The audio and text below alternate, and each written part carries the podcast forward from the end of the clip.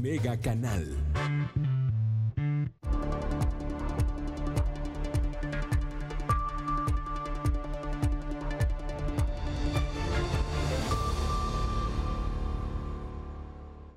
Le agradezco que nos acompañe esta tarde en Mega Noticias Vespertino. Gracias por acompañarnos a través de Facebook Live. Ya lo saben, esta red social estamos transmitiendo totalmente en vivo para usted. Estamos también en el canal 151 de Megacable, si usted gusta, y estamos grabando este contenido para que usted lo tenga por ahí de las 3.40 de la tarde a través de la plataforma de Spotify. Y bueno, pues vamos empezando, que tenemos bastante, bastante, bastante información. Y bueno, pues variablemente, pues seguimos, seguimos con el tema COVID, pues una situación que se va agravando a nivel general en el Estado. Ya le informamos los, eh, los datos, le informamos las estadísticas, cuál es la situación en este momento. Y bueno, pues hoy por la mañana, hoy por la mañana la secretaria de Salud de la entidad, Leticia Delgado, bueno, pues ella habló precisamente de la expectativa eh, con base en el lo que estamos viviendo en este momento, la situación de contagios, los casos activos, casos recuperados, que ya le decíamos hace semanas, a principios de julio, bueno, pues era muy diferente, los casos recuperados eran más que los activos. Eso obviamente permitía incluso que hubiera más camas eh, desocupadas en los hospitales donde se atiende COVID-19.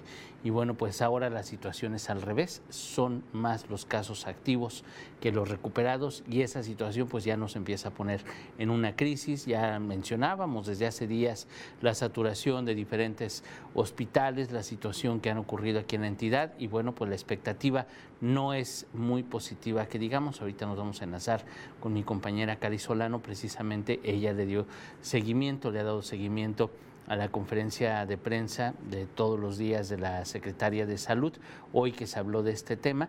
Y bueno, pues vamos a enlazarnos con mi compañera Cari Solano. Cari, muy buenas tardes. Como bien señalas, y de acuerdo a la información de la Secretaría de Salud, el crecimiento acelerado de casos nuevos de COVID-19 más la hospitalización de pacientes graves por esta situación, pues ha provocado que en próximos días eh, pues podría generar que los recursos no sean suficientes para cubrir la demanda.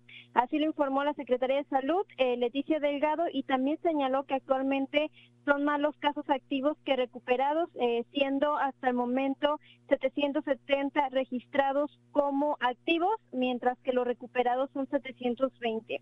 Ella señalaba que de continuar así la situación, como, como ya te mencionaba, el sector salud pronto podría colapsar Incluso agregó que las consecuencias de esta situación ya se están reflejando en la saturación de hospitales eh, de COVID-19. Tú recordarás, Ulises, que eh, hace unos días mencionábamos que el Hospital General de Manzanillo pues ha generado que en ocasiones esté al 100% de su capacidad. También el Hospital de Lins en Villa de Álvarez ha, alcanzado al 100% de su lleno total eh, porque ahí se están recibiendo pacientes de Tecomán y de Manzanillo, además de que, eh, bueno, pues también de otros municipios cercanos y también esto ocurre con el Hospital Regional Universitario que también ha llegado a su capacidad del 100% y actualmente, es decir, en estos momentos se encuentra a un 90% de su capacidad. Esto sin mencionar el Hospital de Liste también en la capital del estado que ya ha llegado a su capacidad máxima. Esto es lo que mencionaba la Secretaría de Salud en la rueda de prensa matutina. Estamos al pendiente, Ulises. Muchísimas gracias, Cari, por el reporte. Buenos días, buenas tardes. Ya escuchó usted a mi compañera Cari Solano precisamente lo que mencionaba hoy la secretaria de Salud y bueno, pues es que no es para menos. Mire, nada más le voy a presentar rápidamente cómo estuvieron los casos ayer por la noche, los activos, para que usted se dé cuenta. Nada más ayer, ayer de acuerdo con el último reporte, Manzanillo reportaba 191 casos activos. Tecomán, Tecomán, que bueno, pues es un municipio más pequeño, ya rebasó Manzanillo con 209 casos. Ahí tiene usted el mapa, que no nos va a dejar mentir. Esas son las estadísticas oficiales, el último, el último, en el último corte, que fue ayer por la tarde, es el reporte de ayer por la noche. Tecomán 209, Colima 170 casos activos, Villa de Álvarez 131. Ahí está la preocupación de la Secretaría de Salud, del gobernador y de todas las autoridades. Ahí tiene usted la situación que estamos viviendo. Son cuatro los municipios que son francamente el círculo, el, foco rojo en la entidad. Los focos rojos son Manzanillo, bueno, primero Tecomán, sería Tecomán, luego Manzanillo, Colima y Villa de Álvarez. Ahora, si tomamos en cuenta a Colima y a Villa de Álvarez como una sola zona metropolitana, vea nada más la cantidad de casos, son más de 300 300 casos, 301 casos los que tenemos en estos dos municipios, en Colima y en Villa de Álvarez, tomándolos en cuenta como una sola zona conurbada. Colima y Villa de Álvarez son una, sola ciudad, invariablemente. Podríamos contar también a Comala, podríamos contar también a Cuauhtémoc, pero la sola ciudad es Colima y Villa de Álvarez. Compartimos calles, compartimos, eh, pues, muchos vivimos en Colima y trabajamos en Villa de Álvarez o viceversa. Y bueno, pues ahí tiene usted son más, son más de 300 casos, 301 casos, tomando en cuenta como una sola ciudad a Colima y Villa de Álvarez. Así están los focos rojos en el Estado. Esa es la preocupación de las autoridades, porque hay que tomar en cuenta también que Colima es de los estados del país que menos pruebas hace. Obviamente porque tenemos menos habitantes, por la razón que usted quiera. Pero si tomamos en cuenta la cantidad de casos que hay contra los que podrían estar en la calle, realmente vivimos una situación complicada. Por eso es la preocupación de las autoridades, por eso ya hay una fecha o se puede prever la, el colapso del sistema de salud se puede prever la situación que podría ocurrir si es que no tomamos en cuenta la situación que está pasando. Y precisamente, ya también le decíamos hoy por la mañana, se reunieron autoridades este pasado fin de semana, autoridades municipales, estatales, funcionarios, alcaldes, se reunieron para discutir qué va a pasar ante estas estadísticas, ante esta situación que estamos viviendo, qué van a hacer, cómo le van a hacer. Y bueno, pues hubo una propuesta en esta reunión del fin de semana que es la de cobrar, la de sancionar económicamente a quienes no utilicen cubrebocas. Imagínense nada más. Así como ocurre con el, eh, lo mencionaban y era el ejemplo que daban, así como ocurre con el cinturón de seguridad, bueno, pues también entonces, pues hacer sanciones o emitir sanciones para quienes no cumplan los lineamientos, quienes no cumplan las medidas preventivas, quienes no cumplan las medidas que se están marcando, que tendríamos que tomar en cuenta los ciudadanos, que tendrían que tomar en cuenta las empresas y que tendrían además también que tomar en cuenta las autoridades, pues ahora sí que no las cumpla, podría haber sanciones económicas. Eso se puso en el, eh, se puso a discusión, todavía no se aprueba, hay que aclararlo, todavía no se aprueba nada de esto, pero pues ya está sobre la mesa esa situación, que podrían aplicarse sanciones económicas. Platicamos con ciudadanos, pero también platicamos con autoridades, porque pues, no nos íbamos a quedar así. ¿Qué es lo que dicen los alcaldes al respecto? Tras esta reunión, mi compañera Alejandra Arechiga le ha dado seguimiento precisamente a la voz de las autoridades. ¿Qué dicen los alcaldes sobre estas posibles sanciones? Ale, muy buenas tardes. Hola Ulises, muy buenas tardes para ti y buenas tardes también para todas las personas que nos acompañan este día. Y mira, te comento lo que se está cocinando. Eh, yo, yo diría cocinando a nivel estatal, pero que ejecutarían los municipios. Y es que como bien lo comentas, bueno, pues ya este fin de semana se reunieron diversas autoridades en esa reunión estuvieron alcaldes, protección civil, pero lo más importante estuvo la Secretaría de Salud. ¿Y cuál fue la propuesta?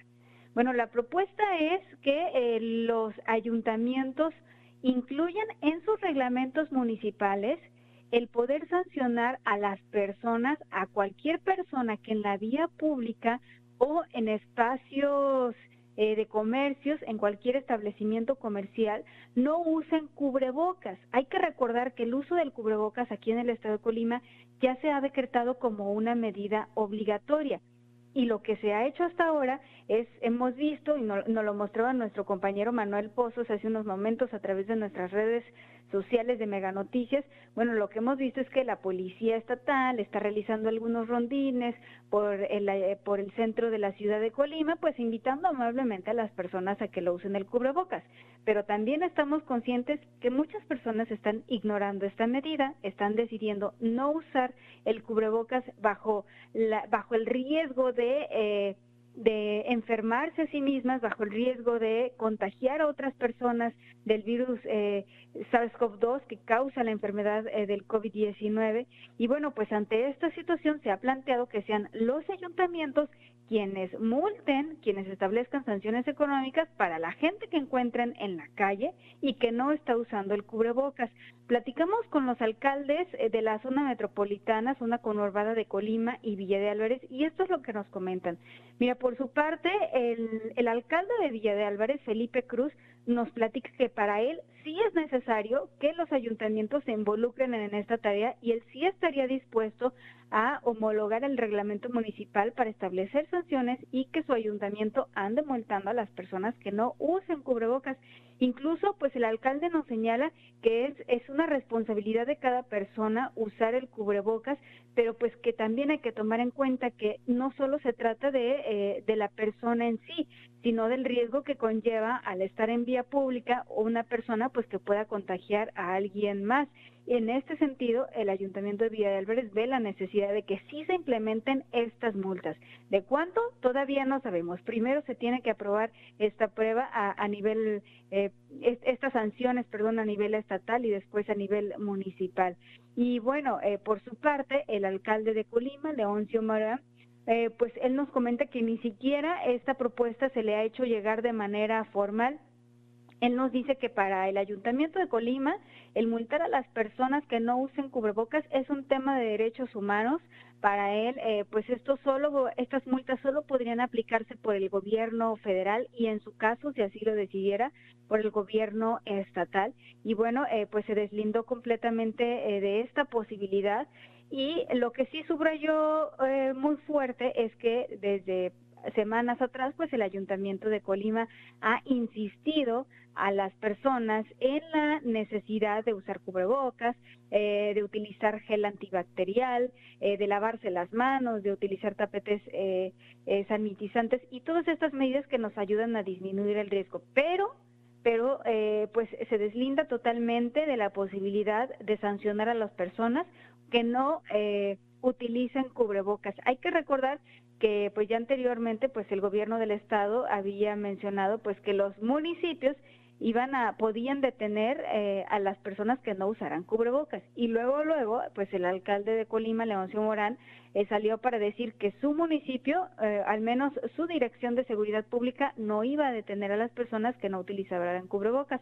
Ahora, pues en el mismo sentido se manifiesta de que él no sancionaría económicamente, al menos no lo, no lo tienen planteado así a las personas que no utilicen cubrebocas. Y mira, como dato adicional, te comento que en varios estados del país ya se aplican sanciones económicas a las personas pues que, que no eh, llevan a cabo esta medida de sanidad. Mira, por ejemplo, en el estado de Toluca eh, les cobran a las personas 2.600 pesos, imagínate nada más, y las arrestan hasta por 23 horas por no usar cubrebocas. Y en Tultepec, en el Estado de México, la sanción económica por no portar el cubrebocas llega hasta los 4.344 pesos. Esto solo es en algunos estados del país. Vamos a ver qué es lo que ocurre aquí en el estado de Colima y cómo reaccionan los alcaldes, Ulises. La verdad es que es eh, complicado. Digo, las sanciones ahí existen, ahí están, ya fueron publicadas en decretos desde el pasado mes de marzo cuando empezó la pandemia, cuando se hizo una declaratoria de emergencia, ya se mencionaban las sanciones, la obligatoriedad del cubrebocas en los espacios públicos también ya se ha mencionado en reiteradas ocasiones, pero bueno, pues aquí esta discrepancia entre los discursos y entre lo que quieren autoridades municipales, el Estado y la Federación, pues es lo que no nos ha dejado avanzar como sociedad.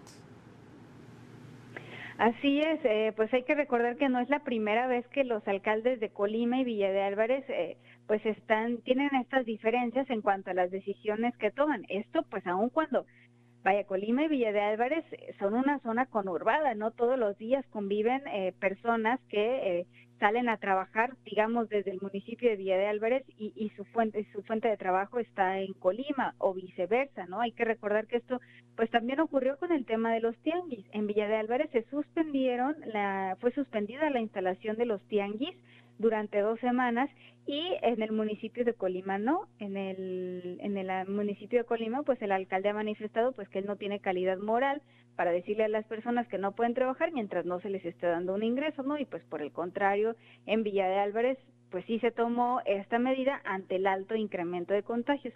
Una nueva discrepancia más. Vamos a ver qué ocurre. Primero, eh, pues que los ayuntamientos eh, se manifiesten a favor de implementar esta medida, porque pues al ser ellos quienes implementan, quienes aplican los reglamentos municipales, pues tendrían en todo caso la facultad de sancionar económicamente a las personas que no usen este cubrebocas, medida que en dado caso pues impactaría definitivamente en eh, en el incremento o el descenso de contagios que estamos eh, viviendo aquí en el estado de Colima, pues que hasta, hasta ahora pues parece no tener fin y parece no, no poder detenerse, que eh, pues que han incrementado muy, muy fuertemente en los últimos días. Así que vamos a ver cómo, qué dicen los alcaldes en los siguientes días respecto a esta propuesta. Efectivamente, vamos a ver cómo avanza, cómo avanza esta situación, Ale. Muchísimas gracias. Gracias a ti, Ulises. Bueno, pues ya escuchó. Esta es la voz de la autoridad pero también platicamos con los ciudadanos. ¿Qué opinan la gente? ¿Qué opinan quienes están en la calle? Muchos que tenemos que trabajar, muchos que no tienen que trabajar, pero también transitan por las calles, también estamos en las calles. Y bueno, pues vamos con mi compañero Manuel Pozos, nos vamos a comunicar con él. Él ha hecho recorridos por el centro, he platicado con dueños de negocios, con autoridades, incluso también con funcionarios de la Secretaría de Seguridad Pública, que bueno, pues invitan a las personas a que usen el cubrebocas. Pero ¿qué? ¿Cuál es la opinión? ¿Cuál es la opinión de que existan sanciones para las personas que no lo usen, que no lo porten? Les digo, no es un accesorio de lujo, no es una hamaca para papá, tampoco se puede poner de lentes, de gorra, no, no, no, es un cubrebocas.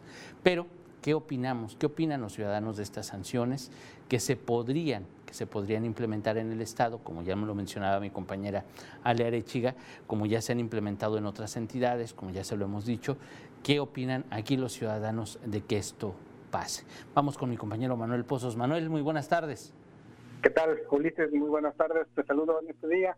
Efectivamente, como lo has comentado, también mi compañera Ale Arechiga, pues eh, hoy por la mañana estuvimos haciendo, realizando un recorrido por el centro de la ciudad de Colima para ver el comportamiento de la población, de los habitantes en cuanto al uso del cubrebocas y también en el interior de los comercios. Ulises, pues déjame comentarte, Ulises, que tuvimos la oportunidad de platicar con algunos de los este, de las personas que asisten al centro de la ciudad de Colima y encontramos diferentes opiniones y te las voy a platicar un poco Ulises fíjate que algunas personas nos llegaron a comentar que sí están de acuerdo en esta en esta propuesta en el sentido de que se les se les imponga una sanción económica, una multa económica a las personas que no acaten esta medida de protección de este virus del SARS-CoV-2 pero también nos, llegaron a opinar en el sentido de que se debe tomar en cuenta que hay personas que ya están padeciendo algún, alguna, enfermedad respiratoria y que el uso de cubrebocas incluso puede ser contraproducente este,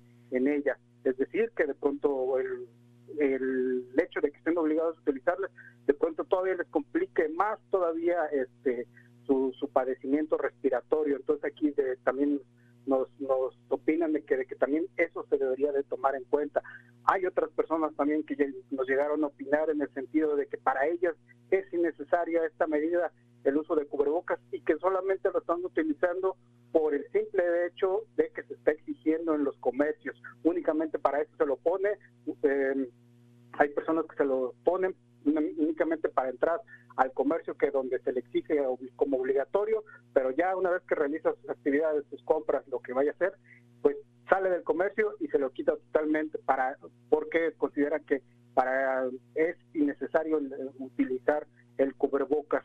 Hay otras personas que también nos llegaron a opinar en el sentido de que sí están de acuerdo en que sea una sanción económica, pero consideran que sea para todos, incluso para los funcionarios, porque se ha visto también en entrevistas, este, a través de, enlaces, este, a través de las redes sociales, que o directamente en las oficinas, como hay muchos funcionarios que incluso que deberían de ser el ejemplo para aportar el cubrebocas, pues no acatan esta medida y pues también o, lo, toman también como una burla también hacia este utilizarlo. También considera que también para ellos debería haber sanción porque ellos deberían ser los que pongan el ejemplo en utilizar esta medida. Nos encontramos también eh, otras opiniones este, que, con gusto vamos a estar este, compartiendo con todo nuestro auditorio hoy por la noche con mi compañera Dinora Aguirre sobre esta, sobre esta propuesta de sanción, de sanción económica a las personas que no utilicen el cubrebocas, este, con mi compañera Dinora Aguirre de 9 a de 8 a 9 de la noche, Ulises, perdón. Efectivamente, Manuel, como tú lo has mencionado, ya veremos las opiniones en concreto, ya veremos lo que dice realmente la gente, pero por lo pronto este avance, eh, de verdad que es interesante cómo son variadas las opiniones, cómo quiénes están a favor, quiénes en contra, los pretextos que usan para no ponérselo, pues por ejemplo que les puede afectar más las enfermedades que ya tienen o que les puede afectar más la respiración, pues al final, al final, al final son pretextos, pero bueno, pues hay, hay de todo todavía en las calles. Vamos a ver cómo van avanzando las decisiones de las autoridades, pero por lo pronto, muchísimas gracias, Manuel. Claro que sí, Ulises. Muy buenas tardes. Híjole, ya escuchó, definitivamente las opiniones son pues a veces muy encontradas. Hay quienes pueden estar a favor, usted puede estar en contra, pero pues si es un lineamiento, si es algo que tenemos que hacer, pues úselo. De verdad que no, no crea que tenemos mucha mucha opción. La situación de los casos ya la vio usted. Cómo avanzan los casos activos, cómo van incrementando. por ejemplo, entre ayer por la noche, por ejemplo, pues, ayer fue lunes, pues obviamente la, Secretaría de Salud, ayer fue domingo, los domingos y los lunes la Secretaría de Salud no crea que, que, informa muchos casos. Normalmente el lunes es cuando se reportan pocos casos. ¿Por qué no lo sabemos? Eh? Pero créame que así van funcionando las estadísticas. Ya de martes a viernes es cuando se dispara, cuando se dispara la información o los casos que se van confirmando. Puede ser por el trabajo en el laboratorio, podrá ser lo que sea, pero por ejemplo ayer fueron 29 casos nuevos que se sumaron en este último reporte de las últimas 24 horas. El sábado 72, el viernes el viernes fueron 98 casos, ya le decía, 98 casos nada más entre el jueves y el viernes. El eh, miércoles, el, perdón, el jueves se reportaron 65, el miércoles 90, el martes 25 y el lunes le digo que son poquitos 20. En este caso, bueno, pues el, anoche, anoche fueron 29 los casos que informó la Secretaría de Salud del Estado. Son casos acumulados pero definitivamente hay que tomar muy, pero muy, pero muy en cuenta estos casos, estos casos acumulados. Y si hablamos de casos activos, aquí en el estado, aquí en el estado, ayer, ayer sumábamos 770 casos activos, ayer. El sábado, por ejemplo, 742. Pero si nos vamos, por ejemplo, a principios de julio, Fíjese nada más cuántos casos activos eran. El primero de julio teníamos 180 casos activos. El primero de julio. Manzanillo, pues era el municipio que todavía el primero de julio era foco rojo. 180 casos activos el primero de julio. Manzanillo tenía 98 casos activos. Fíjese nada más la diferencia. ¿eh? El primero de julio teníamos 180 casos activos. Fue lo que reportó la Secretaría de Salud. Colima tenía 20 casos activos contra 98 de Manzanillo. 98 Manzanillo, 20 Colima, 33 Tecomán y 19 Villa de Álvarez. Invariablemente el foco rojo era, era Manzanillo. Si nos regresamos un poco hasta principios de junio, el primero de junio, fíjese nada más, estamos hablando de poco menos de dos meses, ¿eh? El primero de junio, junio, eran 63 casos activos en total. En total eran 63 casos activos. Manzanillo tenía 44 casos activos en ese momento. Era el foco rojo. Era así como que lo, lo, peor que había en el estado era, pues usted recordará, el primero de junio empezó la reactivación económica del gobierno federal, el presidente se iba de gira, los semáforos aquí pues ya eh, seguían, estábamos en rojo, pero se empezaba la reactivación, ya empezaba la reactivación económica del Plan Colima y su gente, del Ayuntamiento de Colima, ya se empezaban a abrir negocios, ya muchas personas estaban como si nada en la calle. El primero de junio, ¿eh? Junio, hace dos meses. Colima tenía siete casos. Manzanillo le digo 44. El primero de junio, Manzanillo tenía 44. Seguía Colima con siete casos activos. Después Villa de Álvarez con cinco y Tecomán con cuatro. Coquimatlán tenía uno, Armería tenía dos, Colima, le digo, tenía siete, Comala, Cuauhtémoc, Islahuacán y Minatitlán no tenían un solo caso. Eso fue el primero de junio. Y el 30, el primero de julio, les recuerdo, el primero de julio, pues la situación ya era totalmente distinta. 180 casos, subimos, 180 casos. Manzanillo sumaba 98. Tecomán 33, Colima 20 y Villa de Álvarez 19. Todavía seguía Minatitlán sin casos, Cuauhtémoc tenía uno, Extrahuacán 3, Comala 2, Coquimatlán 2 y Armería 2. Así estábamos el primero de julio. Digo, ya, ya hay un incremento importante. Y ya, si nos vamos a la, a la, a la fecha de hoy, pues ya nos vamos a dar cuenta que la situación es verdaderamente distinta. 770 casos activos en este momento. Armería, 13. Eh, Colima, 170. Manzanillo, 191. Tecomán está a la cabeza con 209. Y Villa de Álvarez, 131. Esa es la realidad en este momento. Los municipios que siguen, que tienen casos, pero que siguen todavía en un foco, digamos, anaranjado, sería Armería con 13 casos, Comala con 7 casos, Coquimatlán con 19, Cuauhtémoc 14, Ixtlahuacán 11, Minatitlán 5. Ellos son los municipios que pues, tienen la mala fortuna de estar entre los otros municipios que sí son foco rojo. Y pues aquí vamos al tema de las autoridades y lo que hacemos como ciudadanos. Por ejemplo, Manzanillo. En Manzanillo, pues usted recordará cómo han tratado la pandemia desde que empezó. El discurso de la alcaldesa de Manzanillo es el mismo discurso del alcalde de Colima, ¿eh? Digo, son de diferente partido, pero tienen el mismo discurso. Ellos no pueden obligar a nada, no pueden hacer nada, ellos van por la re reactivación económica. Ciertamente es muy importante atender la reactivación económica, pero pues sí tiene que haber un momento en que digan, a ver, espérame, algo está pasando, algo no estamos haciendo bien. O obligamos, o presionamos, o hacemos bien y hacemos las cosas parejas, o las cosas van a seguir totalmente peor. Les digo simplemente los casos activos, Manzanillo 191, Colima 170. Usted recordará al alcalde de Tecomán, que también, bueno, pues negociaba con los comerciantes para que dejaran abierto y luego iban a cerrar y luego siempre no cerraron y todo siguió abierto en el centro de la ciudad. Y bueno, pues ahí tiene la cantidad de casos. Villa de Álvarez, que bueno, pues es parte de la zona conurbada. Lo que pasa en Colima le afecta a Villa, lo que pasa en Villa le afecta a Colima. Esa es una realidad. Y pues ahí tenemos las explicaciones ahí están. Invariablemente es tema de la autoridad, pero también en este momento que estamos viviendo es tema de los ciudadanos. De nosotros depende que puedan disminuir los casos. Se lo diremos todos los días, ni modo. Es mi chamba, es nuestra chamba y de verdad tómelo muy en cuenta. Yo le agradezco mucho su atención. Lo espero mañana a las 11 y a las 7.58 de la noche le espera mi compañera Dinora Aguirre Villalpanto.